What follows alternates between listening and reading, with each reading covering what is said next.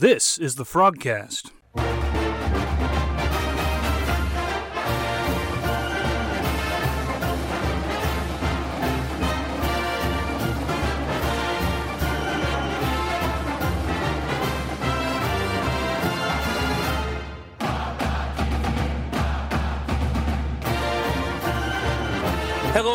Welcome to the Frogcast. We have got a show to get into tonight. We're going to talk about some transitions in leadership at TCU, recruits, commits, decommits, that, and so much more on this episode of the Frogcast.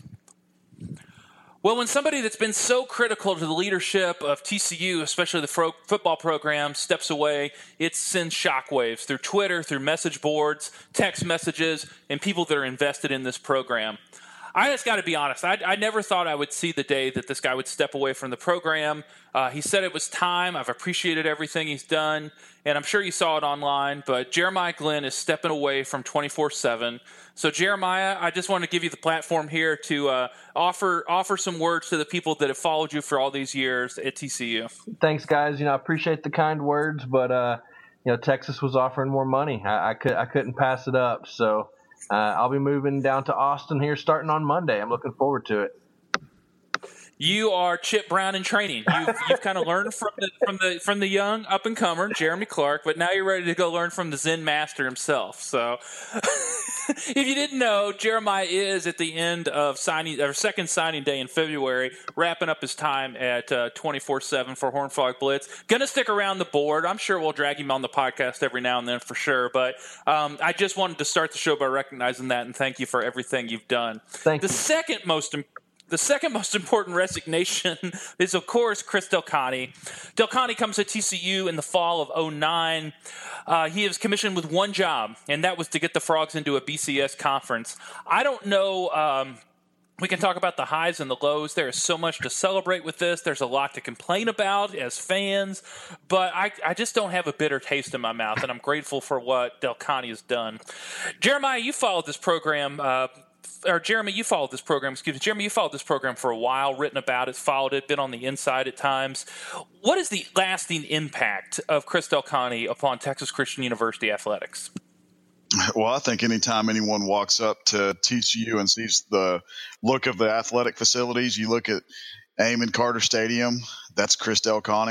I mean, that was that was a big push behind him. You look at uh, the Schollmaier Arena um, formerly Daniel Meyer Coliseum. I mean, look look at what that looks like now. Uh, just look at the upgraded facilities for baseball. He's he's single handedly, or not single handedly. I don't want to give him all the credit, but he's been a big big part of over three hundred million dollars worth of renovations to TCU's athletic programs. And just look at what they're doing right now. I mean, they've got a perennial top 25 football program. Now, of course, he's not the coach, but he's kept the coach there. He's uh, when when other programs have come in after Gary Patterson, Chris Del Conte's done a great job of keeping Patterson around, making sure he's taken care of, making sure his staff is taken care of. Schlossnagle been gone to the College World Series four years in a row. Uh, arguably the top baseball coach in America. Um, just going over there to uh, Lupton Stadium and, and looking what the renovations look like now, and just knowing that you can go basically uh, every year to a TCU baseball game with them being ranked in the top 10 and most of the time ranked in the top five. That's his commitment to making sure the TCU baseball is doing good. And, and when other programs like even Texas last year had Jim on their short list and wanted to bring him down to Austin, Chris did a great job of keeping him around Fort Worth. And look at basketball. I mean, look at where we're talking about right now, guys, for basketball. We're talking about a 10 and 0 team. They're, they, they win the NIT championship the first year, and that was that was uh, Del Conte going out and getting Jamie Dixon, stealing him away from Pitt, where he was uber successful, just successful every year. So many, so many uh, uh, March Madness uh, NCAA tournament appearances, and and and what Jamie Dixon's doing down in Fort Worth for TCU basketball right now is nothing short of amazing. I mean, it's just incredible. But I think the main thing that that we can really just as as media and, and, for TCU fans, the way you guys look at it, look look at where TCU's at right now. They're in the Big Twelve, and and the thing that I remember most about Chris. Uh, when when TCU got into the Big 12, just the emotion that that dude had the day they announced that they were going to the Big 12. The dude's up there in tears because he worked so hard at getting TCU in that place. And I think he's taken, I think what a lot of people are saying is Chris always has to be busy. And I think for the most part, I think he feels that maybe his job at TCU is done and maybe he needs to go on um, to another place where he feels like he's got another big objective to work at. But yeah, I think there's there's so many things that he's going to be uh, remembered for for TCU. He's going to be known as the best AD ever for the program, in my opinion, and and uh, he should be. But yeah, it's it's a big loss for the Frogs, man. I think he's going to do great things for Texas. You know, your comment about he kind of ran out of things to do. That's kind of that's been on my mind because you know, a second major renovation to the football stadium. The basketball arena is is top notch. Lupton is is everything you would want in college college baseball atmosphere. Playoff baseball there is, is is amazing. He's been able to retain three, you know, retain the two best coaches in, in, in football and baseball in, in the Big 12, and I think almost in the country. And then to get Jamie Dixon to come here. His staff is strong, the facilities are strong, the capital is strong, there's no debt. Those are all things that, that are a direct result of his leadership. And so, you know, I mean, I am frustrated that he's leaving. I'm not mad, but I wish he was still here. But I see what he likes to do. I don't know what else he was there, there was to do here. Now you can say the next level to start putting tr- championship trophies in the in the uh, on the wall, and I like that. But he's done everything that was asked of him here and exceeded expectations. And there's no way to grade his tenure here other than A to A plus. Definitely A plus. I think it's A plus. Yeah, I, I completely agree. I completely agree. The only thing that would make it an A is the um, the previous reign in or regime in, in basketball, and I don't really want to blame anybody about that. It was just bad. So, and you know what's what was what else was great about Chris is like he was one of those uh, guys in such a high position, but he never he never came off as one of those guys that were like that. He was very approachable, very outgoing, would talk to anyone that was around. He he, I mean Jeremiah can speak for it. He always talked to us on the sidelines uh, at the TCU games, and, and, just was was very uh, outgoing and, and, just just a pleasure to talk with. You know, when I when I spent that day with Coach Patterson, and I wore my infamous green shirt, he was the guy giving me all kinds of hell about it. You know, just joking around. How can you wear this green shirt to TCU? But he that's just what kind of guy he was. He just very uh, approachable and just outgoing. And, and I, I, don't think you see that with a lot of guys in his position across the country, especially uh, at a, you know being a being AD over a over a uh, university that has so many successful programs. Jeremiah, you got any thoughts on, on what his major accomplishments were? There's obviously the, the banners that are hanging and the realignment that he was able to put the Frogs in a great position for. But what else kind of comes to your mind when you think about what Chris Del Conte accomplished at TCU? I just I, am not saying anything about uh, TCU athletics before Chris Del Conte, um, but I mean, I just I look at TCU athletics as big time now. I think with everything that he did, um, you know, fundraising and just bringing an excitement to TCU, and like he's been, you know, I've heard this this said about him by multiple people, but he has the gift of gab, you know, and he's just he's got that air about him. When he walks into a room, he commands attention. Um, but he's he's a great guy. Uh, he really, really built this athletic program, um, helped build it. I mean, I believe that the part, the pieces were in place. I feel like he might have been the the missing puzzle piece, you know, and uh, they just really just turned the facilities around. Like Jeremy touched on, that was one of the things I was going to say is he was always so approachable, you know. Um, he was, you know, he'd bring bring you know drinks and, and snacks down to people at the baseball game at, at Lupton, or he'll, you know, this is not this is no lie.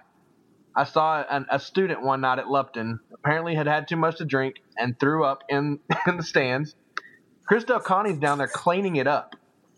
Now, I don't know, man. That's the craziest thing I'd ever seen. The guy's, you know, in this expensive Italian suit, you know, and here he is over here cleaning up a mess in the stands. So, hey, you know, n- nothing was too too. Nobody was too small time for him. Nobody, you know, he always made time for everybody. Um, the guy was just he was a pleasure to be around, and he's you know he's going to be successful everywhere he goes. You know, and one thing to keep in mind is when when conference realignment comes around, uh, I think TCU's in a pretty good spot because you know wherever Texas is going to go, uh, you know I, I, feel like TCU will probably be, be right there with them because Chris Del Conte's going to go to bat for them. You know, it really comes down to if you know we can we can do a whole episode on realignment, but our our only job was to put ourselves above Texas Tech and diminish them at all costs. And I think I think we're in a spot that Del Conte was both able to raise us above them in terms of being an athletic program because it's not Baylor. If, if there's a if there's a splinter in the Big Twelve, nobody's going to want Baylor. And um, you know, Del Conte being at Texas, I think is going to be helpful. There's also going to be a downside to it, Daniel. I love uh, I love your cheery, positive attitude on days like this. I think you wrote us yesterday and said this was the worst day of your life. Um, cue the music. How do you feel about Del Conte not going to, to Alabama or Florida or USC, but going to Texas? Does that sit well, or is that a bitter, bitter pill to swallow? Anywhere else is fine, but not Texas. That that's what makes this so bad. Um, uh, you know, Stanford. Uh, you know, I was I always assumed he'd go somewhere uh, back out west, but I, I, I see that he wants a big challenge that is a hell of a challenge to take on down there. Um, he always told us um, when he spoke at um, various lunches and things, he, liked to preface his, you know, little. Um, wasn't a speech, but it's just kind of a little, you know, a, a rehashing of the, the state of how things were going. And he would always say that, you know, he, he runs an enterprise based on the fans, us, our passions well, you are in for it now. Um, yeah. So uh, I don't really know exactly what uh, he's going to do down there. They just hired several coaches. Um, you know, so they're they're fresh. Uh, they don't need they don't exactly need a lot of fundraising, seeing as how they have all the money they could ever want. Um, my guess is he's just going to go down there and try and get it cleaned up and turned around. But I don't know, man. That's that's a, a unique place, and um, I kind of wish him well, like career wise, but I also want miserable failure because it's Texas. Spoken like a good fan, I can I can resonate with with all of that. I can, I, I you know I'm old enough to remember when Dennis Franchione left and I, I, I, could have never cared if he walked back on the campus. I, I, obviously am at the other end of the spectrum with with Del Conte, so wishing the best. I know he's going to do well. I'll be curious to see how he handles the meat grinder. If there's any, if he can't do it, no one can, because uh, Texas is a is its own little monster. I saw this comment on Twitter the other day that said his number one job is to reconcile the generational long feud between the Dallas Fort Worth big money donors and the Houston big money donors. And I was like, you people, this is why your this is why your athletic program is in a ditch because you have rival donors rather than a desire to win football games. Yeah, so. they're they're their own problem. They are. It's like sands through the hourglass. So is the days of our lives. So. You know, I, one of the things I wanted to highlight about about uh, Del Conte, and, I, and, we're going to transition this uh, a little bit here to the potential for our new AD. You know, his his job description when he got hired was essentially one sentence: get us into a BCS conference where we know we will thrive. I think every Frog fan in 2008, 2009 knew if the football program could get in a BCS back then a BCS conference that they would do well, that they would they would be successful, and kind of had that same confidence in the baseball program. Obviously, the the the, the basketball program took a few more years, but he did everything that was asked of him here, and it was one job: get us into a big conference where our money and our resources and our university can thrive in the in the location that we have in Fort Worth. And he did everything that was asked of him, and we've done well. This next athletic director that we are uh, be naming tomorrow at two o'clock. There was a press release about that tonight. He's got one job, and that is to position us for the next round of realignment. That means retaining coaches. That means continuing to invest in the program. You have a one sentence job description, and that's position TCU for the next wave of re- realignment that's going to come earlier rather than later. So that's that's my hunch.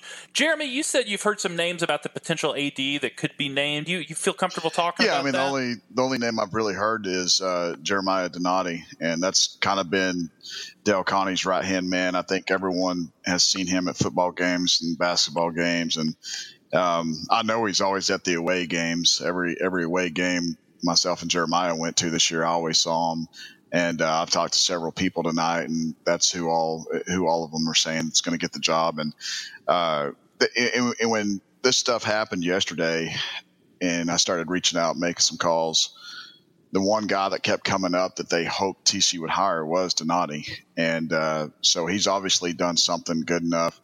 Um, I guess what you can say is you're losing Del Conte, but I guess the next best replacement for as far as TCU fans would go is replacing him with a guy that is almost just like him and uh, and and has that experience and and knows uh, you know how to be successful because you're learning from arguably one of the best athletic directors in the country, and Chris. So I think it would be a good hire.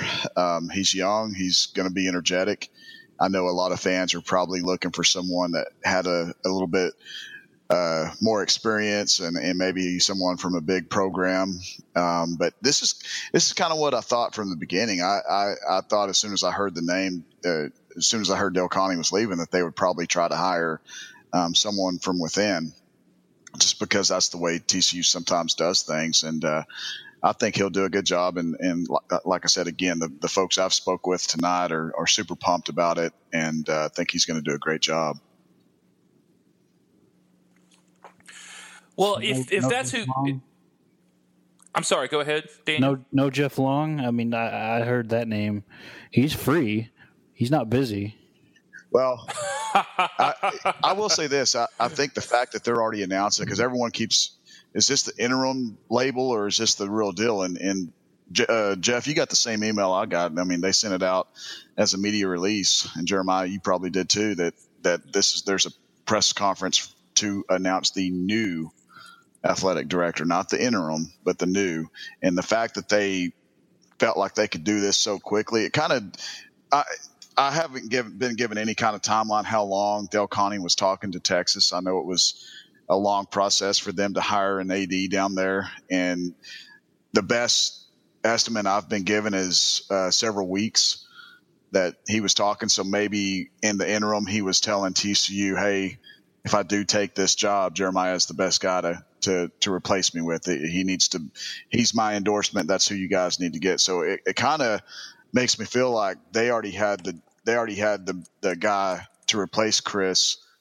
The second Chris announced his uh, departure to Texas, and the fact that they announced it so fast without hiring a search committee or anything like that proves to me that they believe he could do the job. And he's done some other things um, as as well as helping Chris with the with the uh, fundraising and everything else. That he's proven that he can do the job if it's given to him. So the fact that they're turning around and making this announcement so soon is uh, pretty important, I think. If this is who uh, Vic Boschini wants, that's who I want. If this is who the, the, the, coaches want, this is who I want. I, I know that there's a very clear pyramid of who answers to who, but this had to have, they had to ask, you know, hey, the three the best you know holy trinity of coaching combo in the country what do you guys think of this? I'm sure that they uh, unofficially signed off on it. So i'm sure if, if patterson wants him that's who i want. If if if, if Schlossnagle wants him that's who i want. If if, if chancellor Boschini wants him that's who i want. So i feel like it's a, it's a good move. I would have i would have been happy if we could have uh, hired Oliver Luck. If we would have hired Reid Ryan, I would have been great with that but it sounds like Jeremiah Donati's the guy, and I'm going to be behind him 100%. The only thing I would ask is, Frog fans, don't tweet him every time there's a bathroom that's got that's clogged up at Dan, at, uh, at the Schollmaier. Don't don't complain that your season tickets showed up a day later than you thought they would in August. That's one of the few things that annoyed me to no end about TCU fans was the the, the availability of Chris Del Conte was amazing, but it also fed to some some some entitlement, and people felt free to complain. So um, maybe, maybe maybe just go ahead and dial that back just a touch. That's that's my uh, my personal request there. All right, one last thing here before we move on to recruiting. Just you, have kind of already touched on this, Jeremy, Maya, or Jeremy, but let's let's give everybody a chance to weigh in here that hasn't yet. When you think about the status of TCU sports before Chris Del Conte was hired and where the program is now, the whole athletic department at this point in December of 2017, is there any way to describe it other than night and day? How would you guys look at, at what his biggest accomplishment was in this window, especially looking at where we were and where we are now? Well, I think the football program was already good. Um, obviously Gary had been coaching almost ten years by the time Del Conte came aboard. But as far as uh, everything else, like, I said, the stadium renovations, um, the basketball renovations, the baseball. I mean, just keeping keeping those coaches happy and, and keeping on board for TCU when they've been so successful and all these other programs are coming in, showing them big money and, and somehow or another, Chris Del Conte was able to keep them around Fort Worth. And the fact that he's brought in, I mean, we're, I mentioned earlier, we're, we're, we're talking TCU basketball now, guys. I mean, this is, this is it. We're talking about a, uh, uh, we're staying up till midnight to watch TCU basketball. Well, I was, and I had to get up at I had to get up at four thirty on Saturday morning for, you know, kids stuff. But uh, I know Jeremiah stayed up and watched it. But yeah, that, they've they've beat some very good teams, and I don't want to make this into a basketball podcast, but the fact that Del Conte went out and got Jamie Dixon back home, and and and uh, just the success they've had in such a, a short amount of time, you've got to give him credit. I mean, he he he puts it out there. You, if you tell Chris Del Conte he can't do something, he's gonna he's gonna show you how he can do it, and uh, that's that's going to be his legacy at TCU. I, I, think when people look back and no one could have ever imagined the success that TCU football is having, or TCU baseball and basketball, and even other sports that we don't mention a whole lot on the women's side, or just some of the smaller sports like tennis and soccer, and and some of those other programs. A, a lot of those programs are doing very good, and they're doing they're having some of the best seasons they've ever had in the history of TCU sports. So, yeah, he's he's uh, definitely left the uh, program uh, TCU sports programs in a in a better place than what it was when he got here in 2009. Jeremiah, what are what are some of your final thoughts on Del Conte and his leadership? You know, kind of like Jeremy said, I, I think you, the main question you have to ask is: Is the program, athletic program as a whole, is it better now than it was when he took over? And I, I think you have to say yes. Um, you go from the Mountain West Conference where you're bringing in, I think what was what was their TV deal about a million and a half a year to where I think last year they made about 34 million on their portion of the Big 12 pie. So, yeah. um, I mean, just that alone is huge to be able to navigate that and put them in that kind of financial situation. Um, the football team is profitable; they're breaking uh, records every year for season tickets sold. Uh, like I said, new stadium, you know, baseball program just on a roll. Uh, you just you have to just tip your hat to the guy. He did an incredible job while he was here, and uh, the TCU fans uh, should be very happy with with what he did for this for this school. Anybody else have any other closing thoughts on Del Conte's leadership before we dive into recruiting? He's dead to me. we should tell we should tell everyone right now that Daniel runs that Toad to Omaha account on Twitter. No, no, no, no, no, I do not. No, that is not me. Oh, All right, well, man. I just I just wanted to give you an opportunity to not sound so harsh against Chris Del Conte. Now you're now you're no, defending no. him, so that's good. So that's good. Yeah. I, I, thought that, I, figured that, I figured that would get you to defend yourself a little bit from being so harsh on the guy. Well, I mean, I'm not serious. He's not dead to me. I swore that was you running that that account. All those kind no. words. Nasty, nasty replies. Nasty replies. yeah, whoever I mean, runs that is obviously not very happy. It's a she, by the way. Oh, really? Do oh, I know yeah. her? I don't know. I don't know. She's blocked and unblocked me about half a dozen times. So. Uh, I want to say I, I, have an idea, but I'm not going to say anything while we're no. recording. Oh, you definitely should say something while we're recording. Definitely. Could she possibly I, be a subscriber to uh, Horn Frog Blitz? Not anymore. I don't know. I don't know. I don't know. I don't know. It's this you old lady know. that sits in section 205 at the baseball games. I don't know. We've narrowed it down now. We've and she has a Twitter? Down. Yes. Good for her. She does. She's very ah. active. The only time I've ever interacted with her is she blocked me when when when uh, when Del announced that we were we were canceling the home and home with Ohio State and moving to to Jerry World for the one game, she just had this string of comments to him, and I said, you know, he's the greatest AD in the world because he's willing to to put up with you and respond politely, but you just need to, to let it go. Because it was it was not quite exactly what he, she was saying the other day, but it was it was of that ilk, and man, I was uh, I was put in my place by her. She blocked me, and then she unblocked me later. I guess she she just missed the podcast. So, oh, if you're listening, we love it. We're, we're so glad you're a listener. We're so glad. So, all right, let's uh, let's speaking of awkward transitions, let's go ahead and dig into recruiting here. We just had a, another weekend of official visits. Jeremy, why don't you give us an update? Who was on campus? What are some of the feedback that we're getting? We're going to get to our decommitment as well as a possible new commitment here in a minute. But tell us a little bit about the guys that are committed that were on campus this weekend, and, and, and give us an update. Well, it was a, a small weekend for visitors as far as uh, the numbers go. They only had four guys in. Three of them were commitments: Bryson Jackson. Ochaun Mathis and Ben Wilson all made it in and uh, all had a good time. I'm still trying to confirm. I'm, I'm pretty sure Ben Wilson's going to sign early. I'm pretty sure Ochaun and Bryson are all going to sign early. Bryson's going to sign. Early. He's going to be uh, uh, early and early in January, so I need to update him on that list. But um, the other other name that made it to town was Fabian Franklin, um, the four star running back out of Mississippi. He had a extremely good visit.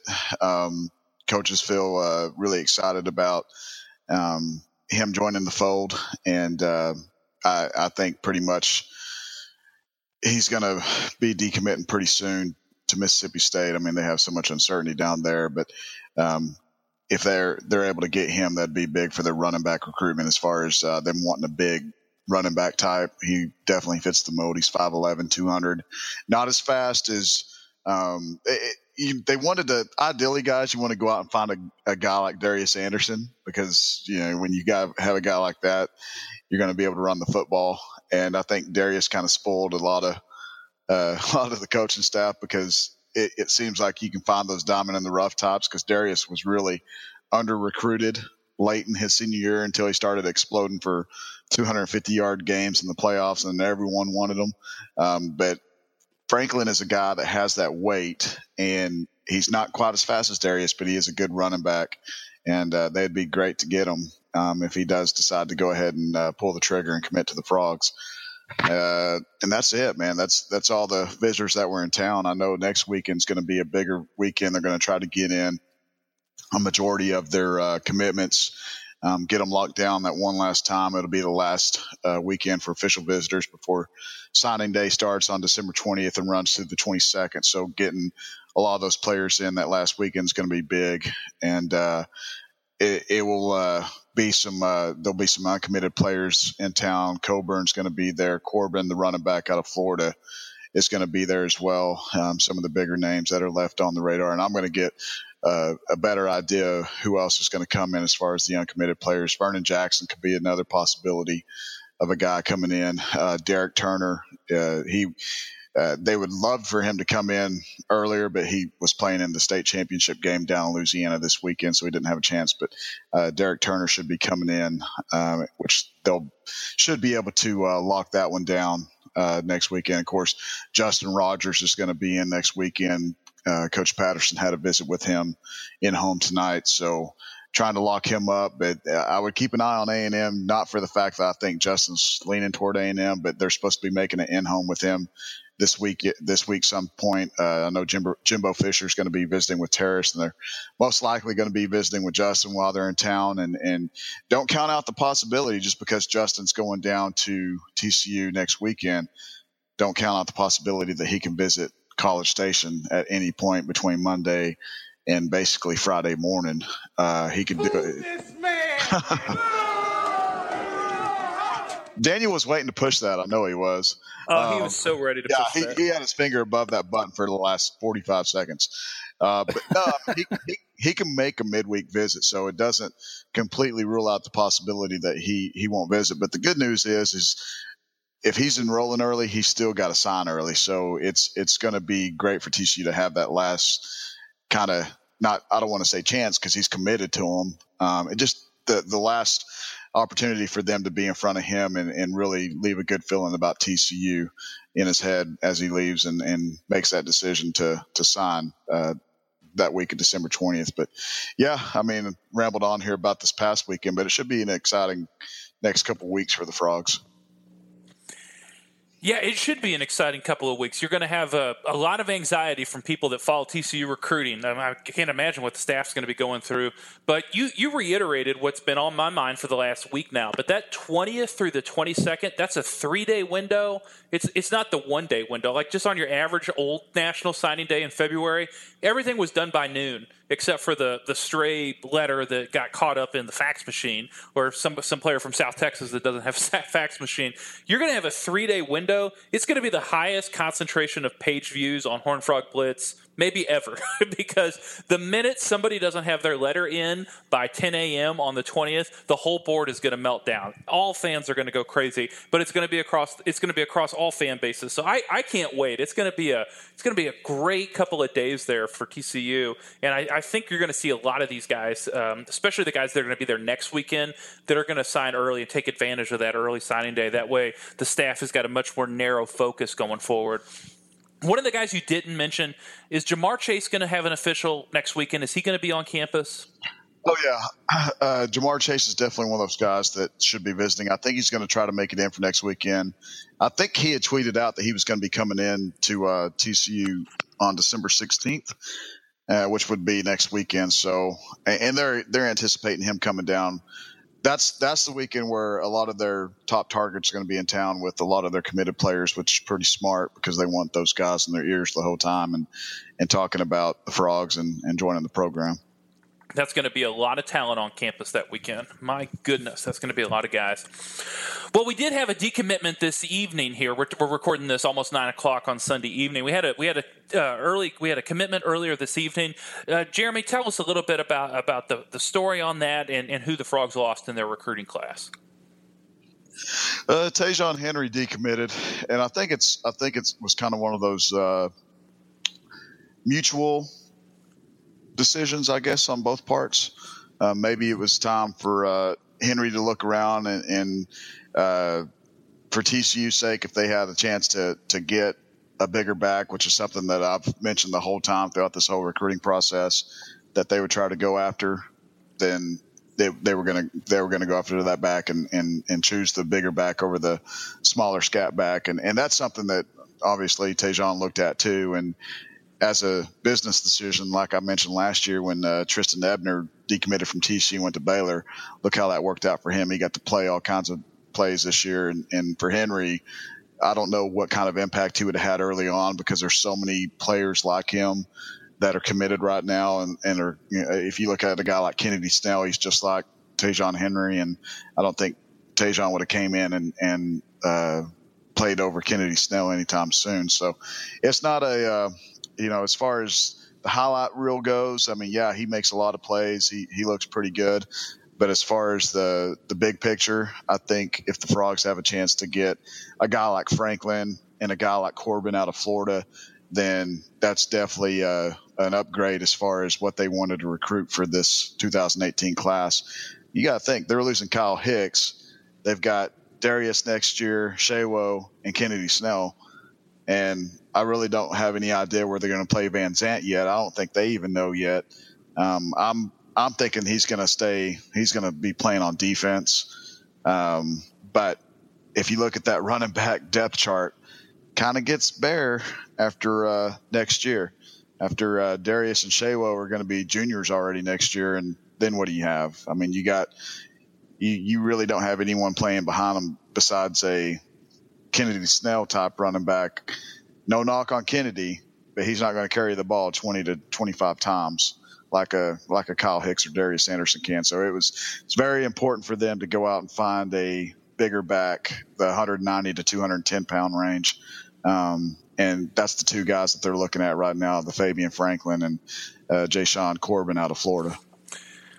No, I think running back is really the, the issue of depth in this recruiting class. And it sounds like if the Frogs are able to land Franklin, which looks like it's going to happen, and then, you know, have keep Corbin warm, hopefully get him to, to, to, to make the most of that visit, that, that would really add some much needed depth. So glad, glad to see that. I think that that's a strong, strong move. Anything else on the recruiting front, Jeremy or Jeremiah, that you guys have that you think our our listeners would want to know about? This is this is the time, as Coach Patterson would say, recruiting is heating up. What do you know that we don't know that we would love to know? I actually just had a question for Jeremy about a kid that TCU had offered, and I haven't really heard anything on him.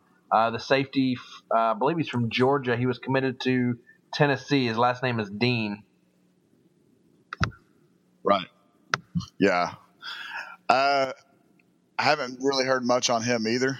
Um, I know that obviously they're going to offer because he was committed to a program that had no clue who they were going to have as a coach. Uh, and, and, that's a smart thing by them to go out and, and offer some of those guys that have those coaching replacements. But um, I'm going to have to do some checking on that. I know the main priority for them, defensive back wise, right now is hanging on to Eddie Smith. I know Eddie went up to Missouri this weekend, and and uh, you know that was something that the TCU coaches knew he was going to do. They kind of hoped that he wasn't going to do it, but I don't think they're too worried about Missouri. But Tennessee does open some eyes. I mean, that's uh, a program that offered him a long time ago, and now they've got a new coach in there, and they offered him again. I think last night or today, I can't remember which which day it was, but he's uh, a couple people I talked to said that Tennessee does kind of intrigue him a little bit, so that's something to definitely watch. And uh, I've, I have not heard anything about Eddie being a December 20th signee or an early enrollee, so that's one of those guys where you got to watch if if he doesn't sign early, that maybe he does end up going and taking a visit up to Knoxville and checking out the volunteers and, and what their program's about now that Jeremy Pruitt's the uh, new coach up there. But it, it, it's that time of year, guys, where not only you trying to land your uh, uh, top prospects, but you're trying to hold on to the prospects you've already got committed and uh, keep the other programs um, out from coming in and poaching them out from underneath you. And uh, this is the most stressful time of the year for coaches. Any coach will tell you that from December all the way to February signing day, it is very stressful for them. You know, this time of the year has got to be stressful because the the best image I can think of, it's kind of shallow, is you know, you're engaged, you got your wedding date set, you're moving towards your date, but then somebody you don't really know comes in that's kind of cute and says, Hey, you want to go out? And you're like, Sure that's got to be frustrating for the staff to to know that the, you know got a guy like Eddie Smith, who I think is going to end up signing here, and is obviously uh, committed to the program and very talented. But you know, other teams are coming in and seeing seeing what TCU sees, and I know they got a new staff there at Tennessee, and they want to quote show him the love. But that's that's just a lot of moving pieces for recruiting, and um, somebody. So you know, I never fault a kid for wanting to explore all of their options. It's it's his choice, not mine. But I can't wait for the first signing day to get here and see how much of the hay they can get into the barn, and then really focus on those last few kids um, leading up to February. So, real quick question. Don't. Yeah, I'm sorry. Go ahead, Jeremy. It, like I said, it's going to be a pretty busy time for them. Um, basically, the rest of this month and January, because I mean, it's not too long before they're going to ha- have their first junior day for the 2019 class, and uh, that gets started in Jan- they, they seem to move that up every year uh, earlier every i think the earliest i've seen it was the week before signing day the weekend before signing day so i would expect the first junior day to be sometime uh, in late january again this year and, and them trying to add some of those uh, add to the class of 2019 they've only surprisingly only has uh, they only have one commitment right now and that's that's just shocked me uh, more than anything. I mean, the 2018 class hasn't really shocked me. They've they've done a great job, but the fact that they've only got that that one commit right now, that's that's kind of surprising to me. And uh, I think uh, that first junior day they'll have a wave of guys coming in. One guy I want to mention that I know the fans will like to hear about is uh, Wyatt Harris out of Aledo, the 2019 uh, defensive back. He's he's going to play. He's going to get up to a linebacker size. He's already 6'3", 208 right now. And I wouldn't be surprised if uh, TCU starts making a move on him real quick because Sweet. he's uh, obviously a uh, obviously a legacy over there at TCU with his two brothers over there already. Wyatt, or not Wyatt, but uh, Wes and Hunter uh, playing offensive line over there for the Frogs, and and Wyatt's he's not quite as big as his two older brothers, but he's a lot faster, and he's uh, he's a player that has just made all kinds of plays since he was a freshman for Aledo. So that would be a name to keep a close eye on in the next following weeks. I know we got an Aledo boy on the podcast here, Daniel. You got to be excited about seeing another Harris kid. They got, they're going to have to have four or five more kids, as far as I'm concerned. Uh, I'd be okay yeah, with that. No kid. With the, the we're going to have the Shobles that that have three. We're going to have the Harris. Hopefully, they have three. I, I saw that uh, that uh, Wyatt had been recruited. Um, SMU had shown some interest. Arkansas had shown some interest. So hopefully, Oklahoma is showing Oklahoma is showing very very strong interest. Like they they think Oklahoma could be real close to offer Crap. because they have they have Jase and uh, Yeah. Jeffrey Carter committed to Oklahoma right now, the Aledo teammates. So He, he needs to add that Colton Ellison kid to go with Yeah. him and get him and Jase McClellan. yeah, uh, McClellan's committed to OU, Carter's committed to OU, and uh, the kid Jeremiah just mentioned, the Ellison kid. Excuse me, he's getting he's getting interest from several programs, and TCU's one of those programs that are looking at him as well. you know, somebody from from one of the other sites, one of the uh, rivals for for another program, he had said that he's already hearing that uh, Jase McClellan McClellan is going to be the number one player in the 2020 class. Well, we've got some rankings out already, and he's not. He's not okay. They said that they believed, it, but by the time he was at the end of his junior year, he would be the number one player in the country. I don't know if I don't know about that. Uh, he's a good player, Yeah. but he is not the number one. I'm, no knock on the kid, but he's not the number one player in the country in my eyes. I, I mean, I've only seen him a couple of times. He's very good, but I just I don't see how he can even be considered for that that high of a ranking. was that person like his dad? No, no, no. It was not his dad. It was it was his uncle. Is he LeVar Ball? His uncle. It was definitely. It was not his dad. It was his uncle. Of course. So no, no, no, no, no, no. I- It's somebody I trust. I'm not going to name them here because they, they're Why? not. They're Name not, him uh, now. They're nice people. oh man! All right, well let's let's let's move on here. Um, anything else on the recruiting front before we move on? I mean, you can ask some questions if anyone has any questions from the board they want to ask. You know, I didn't do message uh, answers. I didn't do questions from the board this week because honestly, I just didn't. I couldn't take it. I couldn't take the. Uh, well, why, isn't this guy's name on the list? Because, uh, or why isn't this guy signing early? Well, I thought we had plenty to talk about here with with with what we had. The last thing I wanted to to talk about is. Uh, the new head coach at SMU. What do you hear on that front, Jeremy? It sounds like uh they might be close to making a hire. Yeah, I think the Frogs are going to be losing one. They're going to be losing Sonny. Not Cumbie. Sonny, I knew Sonny. I knew Sonny. Are you sure it's not Sonny Cumbie? I heard it was Sonny Cumbie. No, it's not going to be Sonny Cumbie. It's going to. I'm joking. All eyes are pointing to uh, Sonny Dykes, which makes sense. I mean, he gets to stay in the area. Um, he's had head coaching experience before, so that would be a pretty good hire for them.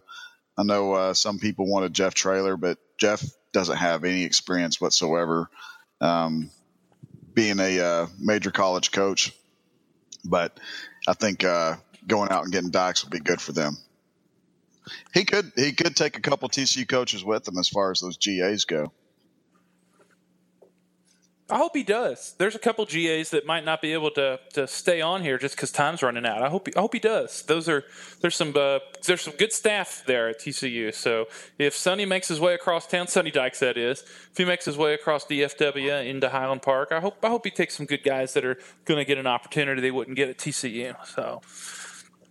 Yeah, Jeff Traylor. Do you think that the Frogs would have a spot for him? I'm a big fan of his. I know he's not qualified yet to be the head coach at SMU, but I really think he's a great recruiter. Yeah, he's a he's a great recruiter. Um, I don't I don't think he would be. I don't think he would, as far as uh, what they would have. I mean, I don't think they're going to have any openings, but he would be mo- mainly an offensive guy. And I think Gary, I think Gary would bring him on just because of his East Texas roots. I mean, he would be dumb not to at least call. Um, but yeah, I, as far as uh, that goes, I mean, Jeff would be a awesome, awesome uh, asset to the program and, and to Gary Patterson's staff as far as uh, going out and getting some of those East Texas gems. But as far as just a position coach, I'm not I'm not sure if he would really fit into the the way things are going right now. Well, well, I think there'll be some musical chairs of coaching staff here in a couple of weeks as as we move towards bowl games. Other guys get hired, people start to fill out their staff. And then there's always a, another wave the minute that the pins are dry on signing day of of, of shuffling around of, of coaches and folks like that. So something to keep an eye on moving forward. Just something to keep an eye on. Well, guys, I didn't, uh, you know, it was Thursday and I didn't know if we were going to have enough content for our show, but needless to say, we had a lot happen. So hopefully uh, you guys enjoy this podcast. We're going to have a uh, another show next week, and then we're probably going to take a break after um, lean it after National Signing Day. We'll do something previewing the bowl, and then I'm going to have a kid at January one at the moment. So we will uh, we probably won't record on January 1st. You know, you guys can do it without. Maybe I'll just record a show from the delivery room. So we might be taking a couple couple week break there, but we'll get back on it for for the frogs as they ramp up towards the second wave of National Signing Day. That's awesome, dude. Congrats on the baby. Yeah, I know, man. I'm so. Uh, I should clarify. My wife is having a child. January first, so though. How come not December thirty first? Dude, I'm trying. I'm doing everything I can to to um, uh, see if we can get that kid here on December 31st. That way, we can get the whole year for the the tax credit of having a, a third son under 18. You want that, man. You want that. I'm I'm bipolar here. I have a, a three year old, a soon to be newborn, and an 18 year old. So I thought I was going to be an empty nester at 42. Let's just say that's not the case. I'm going to. We were the youngest parents with our oldest son, and then they're going to think it's grandparents' day when I take the youngest one to kindergarten. So, hey, I got a question for the guys. What did y'all think about Baker winning the Heisman? I thought it was well deserved. I thought. Move this man. I thought he was the best player in college football this year, so uh, he deserved it. Definitely, there was no debate. He he had the third largest margin of victory in history. Did y'all? Uh, uh, yeah, go ahead, Dan. He sucks. Did, did y'all? Did y'all? Uh, did y'all believe the sincerity in his voice? I didn't watch anything. No, absolutely not. But that doesn't matter. He's still the best player. I mean, look, it's a guy that you hate to play against because he just he just rubs you the wrong way, and he and he does have so much of the I'm not going to say it. He's just got that factor about him that rubs people the wrong way. But he's you a think he's a, a Chris player. Chris? you know, I'm not a fan of his in terms of like his antics, but dude, there's there's just no denying he's the best player in college football. Um, I guess where I will draw a line is, oh gosh, I'm just going to go there. There's a big difference between getting arrested for drinking too much in college and uh, some other things that college athletes have been accused of. I'll just, I'll just put it that way. I'll just put it that way. He is not in the bad person. He's just probably no fun to be around. That's that's kind of the way I would look at it. I think he felt. I think he felt. Uh, appreciative of all the people that helped him get there. You know, I, I, appreciated him thanking his high school coaches and his parents and all the people that took a chance on him. So on that front, I appreciate his gratitude. Um, my disdain for him is just sports disdain. I don't like that just because you don't like a guy, now you have to demean him in every element of his life. I think it's almost part of what's wrong with our world. I cannot be a fan of his and still know he's a great athlete. He represented himself well. He represented the school well. And we don't want to talk about it, but he represented the conference well. Yeah. And I'll I, if you you know you don't have to cheer for them, but we all have to know that Oklahoma doing well and winning the national title is going to be good for the conference. And you don't have to chant SEC to know that we could use a boost for our reputation as a conference, and it's going to be Baker Mayfield that does it. So just deal with it. So yeah, I think that's my uh, take on it. I mean, TCU fans should be cheering for Baker Mayfield. I know as hard as that, hard of a pill that is to swallow. I mean, they, they really should. I'm going to be cheering for Baker because I want to see him do good. I mean, he's. I want. I'm pulling for Oklahoma. Yeah, Oklahoma's representing the Big 12 right now, and and uh, you know it, it's it's crazy because I've known Baker since his junior year at Lake Travis, I think it was. And it was funny, and I'll tell the story because he reminds me so much of Johnny Manziel, the way they play, um, how they're outgoing. But I remember in I remember back in those days where it's so hard to get a hold of kids and and do an interview. I wonder if old Johnny would call it. If I can call Johnny and he'd do an interview real quick. I must have had more interviews with Johnny Manziel and Baker Mayfield more than any other recruit in those in those particular classes when they were coming out.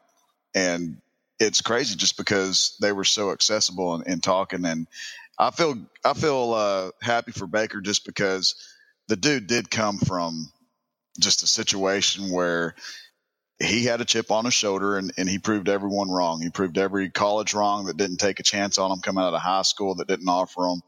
And, uh, he he proved everyone wrong that said he wouldn't be able to do th- big things once he got to college. And kid's been a kid's been a good quarterback even at Texas Tech as a true freshman, and certainly over at OU. So good props to him for uh, you know that's the one thing I think that he said that he that he really meant at the end of his speech last night when he told kids not to give up on their dreams because man that kid had a dream and he he he made it. I mean he made it man. He just uh, against all odds the kid was freaking five foot two as a freshman in high school.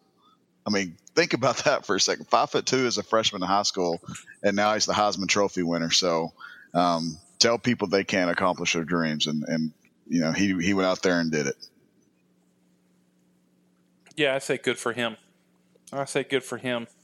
Yeah, I was pleased with, with Baker Mayfield winning the Heisman. Just in terms of it, it was logical. He was the best player. He wasn't the best dressed man. Lamar Jackson, that guy looks sharp.